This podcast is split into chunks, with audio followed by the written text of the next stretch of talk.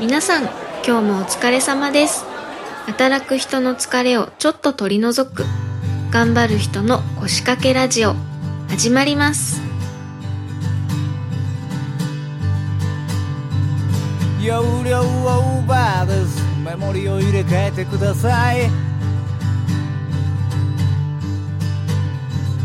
耳に触るピープ音が部屋に鳴り響いた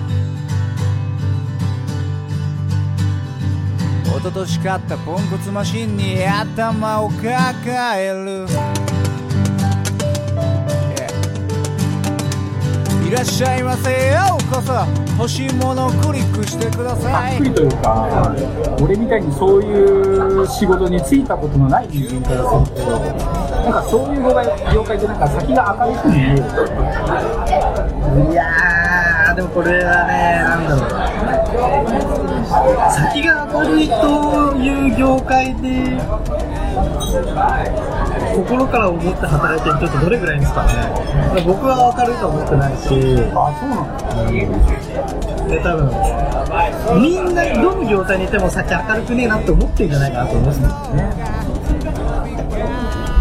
あ僕うん僕はあんまり明るいとは思ってないですね。結構コニーさんからして明るそうだなと思うんだけなんだろうな僕はどちらかというと農業とかかな農ど、あ、なんか言っててね、番組でね。やっぱり一周回って食べ物だし一周回ってやっぱなんかエンターテインメントって結局衣食住のどれにも当てはまらないですよただの娯楽であるし、面白いって思う人は面白いと思うかもしれないし、面白くないって思う人は面白くないし、面白いと思ったとしても、今は違法ダウンロードとかいろいろできちゃう。でそう考えると、エンターテインメントの価値って、その、ユーザーのこの、なんていうの、ユーザーの考え次第ではただのゼロ円になっちゃう可能性がずっとあるんですよ。そう考えると、やっぱ衣食住に関わるところが一番かなと思いますなんか番組ですごい熱く語ってる声。そうですね、農業、農業。いや、農業やりたい、やりたいなと思います。やっぱ、いや、農業農業大変、まあ台風も今来てますけど、たくさん。台風になったらどうなるかとかいろいろあるし、その大変さは大変さで、まあ、わかりますけど、やっぱ食べ物を握ってる人間はやっぱり強いのかな例えばさ、その農業からさ、波及していくとさ、例えばその、悪天候とかで不作だった場合とか、そういう台風とかに備えて保険屋さんがあったりとかするじゃんありますそういう商売とかってこう、広がっていくやん、いろいろと。確かに。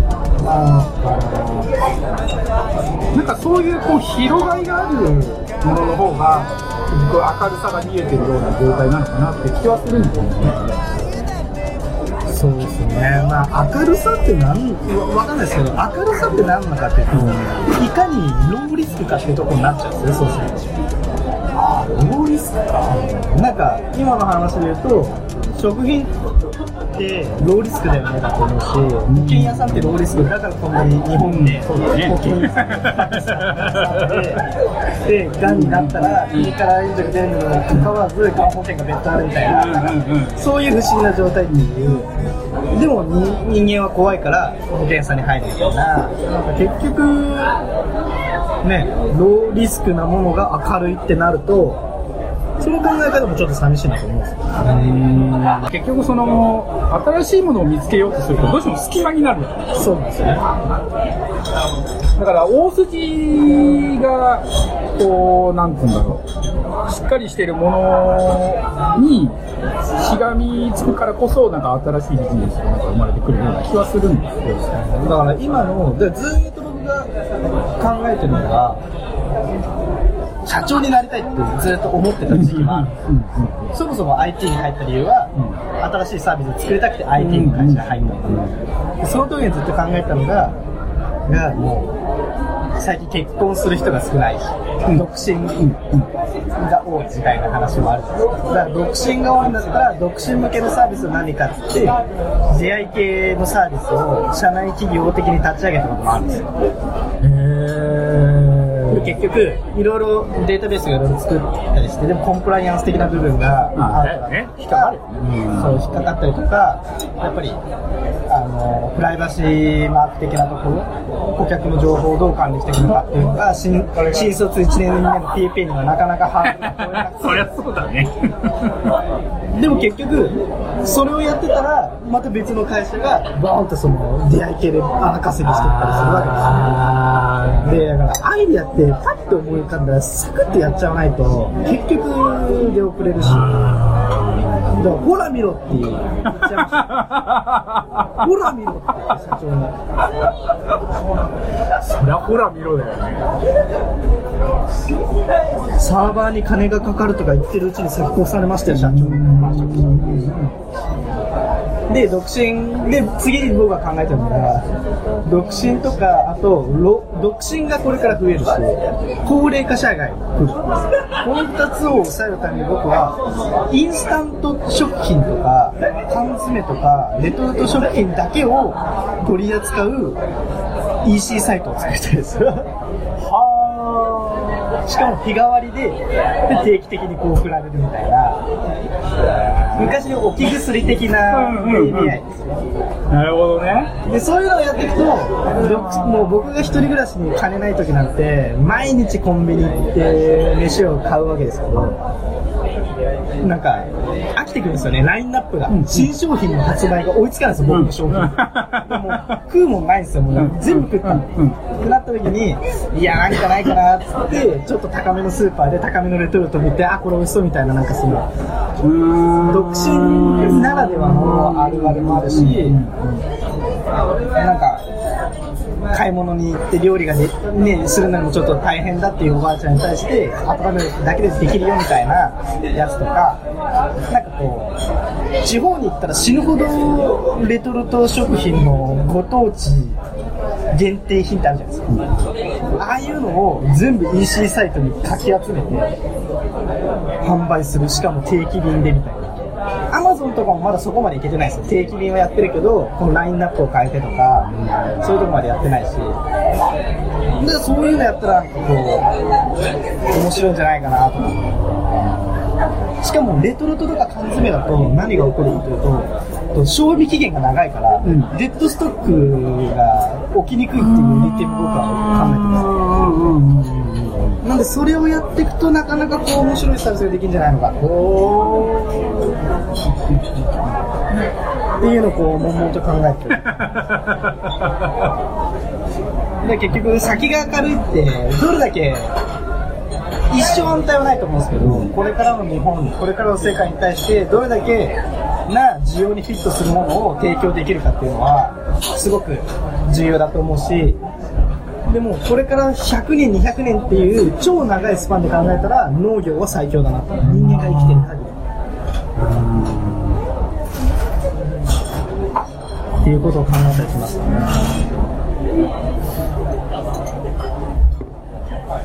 なるほどね。そこまで考えないもんな、俺な。いやでも僕僕はでもに考えても行動に移さないからゼロ点なんですよね。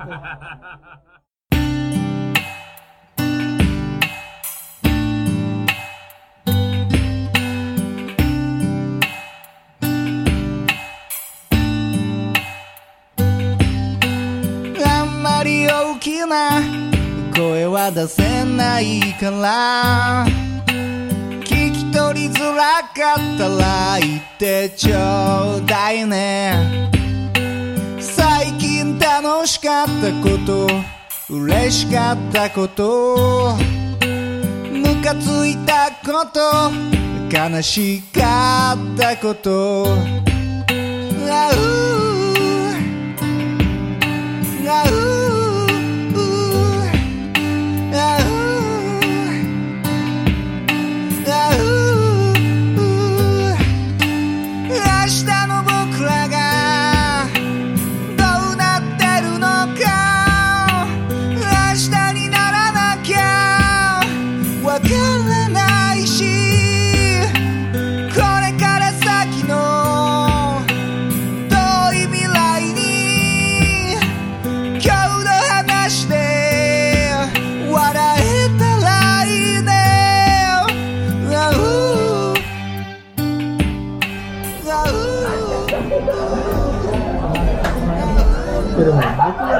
たいのが、これちょっとタカさんの案ですけど、タカさんはなんで蕎麦屋なんですか？そのさっきの さっきのこの話で言うと、僕こういうこうこうこういう未来があってこうこうこうだからこういうサービスをやろうっていう需要と供給をマッチングさせた考え、で、まあ、お話ししましたけど蕎麦っていうのにはそこには何かあったんですか？蕎麦あのねこれはね、俺がこの会社の社長に就く時点でもう、それってもう実は崩壊して。崩壊もともとそういう部署を作ったんです俺の友達がコンサルする蕎麦屋をコンサルする部署今の親会社のところで一個の部署としてあそういう部分は作り上げたんだけどそこがとんでもない赤字を出しまして6000万ぐらい。で1000万。このまま逃げるわけ。で、ちゃんと返せ。で、独立して会社を立ち上げよう。と。で、社長に新しい人間連れてこいとなって、で、俺は当時ガソリンスタンド。の外部執行取締役的なノリです。ね で、なんでそいつらと友達だったかというと、もともと俺は蕎麦職人で、で、親が、あのー引退して、親も蕎麦職人だった。で、その、うちの親父の弟子っていうか、うちの親父を慕ってた人たちの2世俺らの友達って。で、まあ、どうしてもあいつをもう一度、蕎麦関係に戻したいっていうところで、そういうのを立ち上げてた。アルマゲドンみたいな話 ですでで立ち上げてたんだけど俺に全くそこに興味がなくてずっと断ってたのでえっとまあある日それを説明しに来たのが今の嫁さんなんだけど。今の嫁さんが来てすごいスタンドに。れ映画化決定 来てでちょっと話を聞いてもらいたい。で、まあ、実はこういう仕事をしてるのはまあ多分知ってると思うけど今度こうなるまあ仕事会社として立ち上げるでそれこそそば職人としての腕知識がある人間で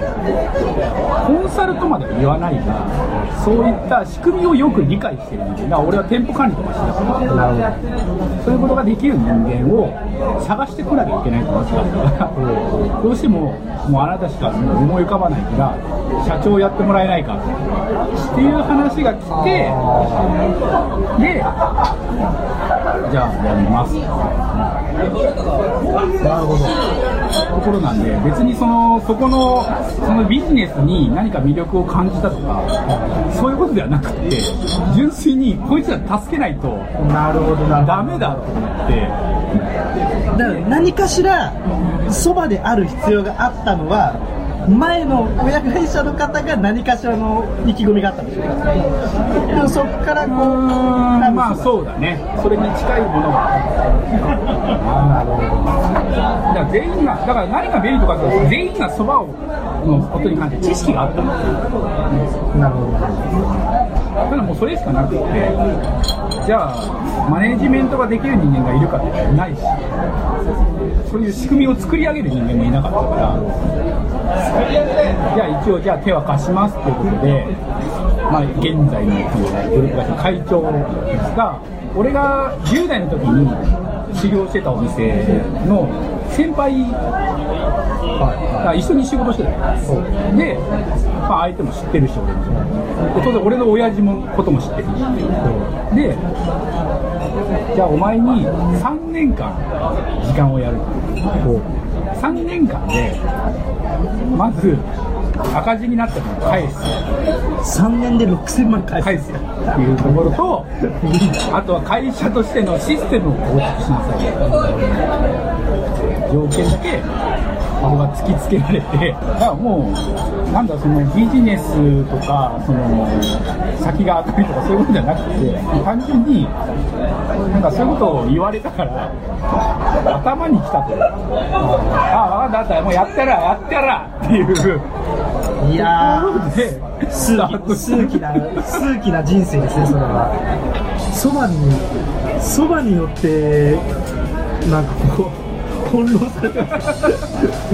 親父からっていうところから言うと、もう、運命ですよね、そしたら。20代の頃からもうずっと遊んでた仲間です。だから、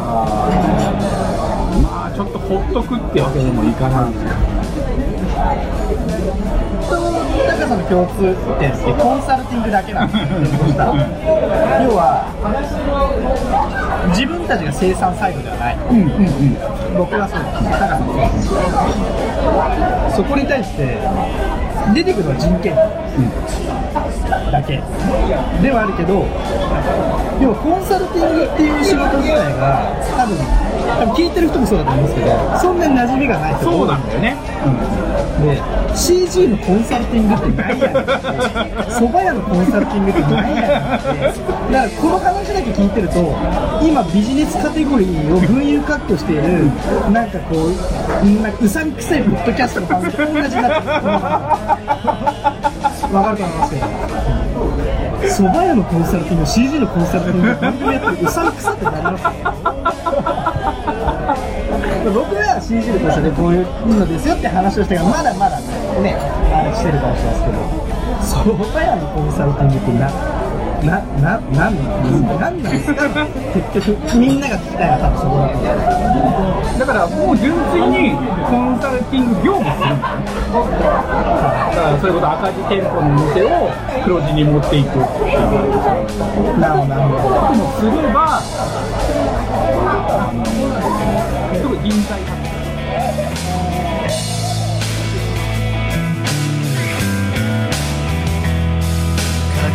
ない夢を描き続けて砕け散りながら僕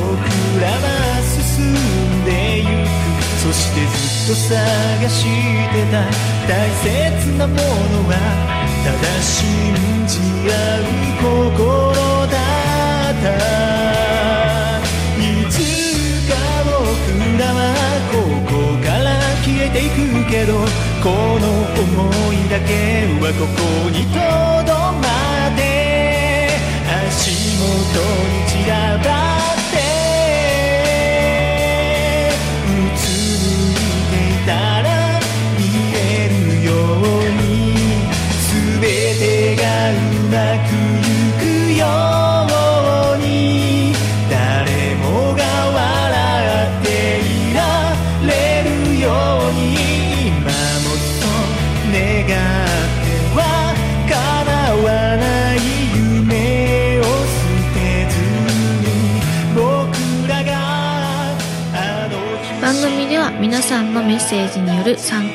ちしております。番組メールフォーム Twitter などの各種公式 SNS へ送ってください。それではまた次回。皆さんのお仕事がうまくいきますように。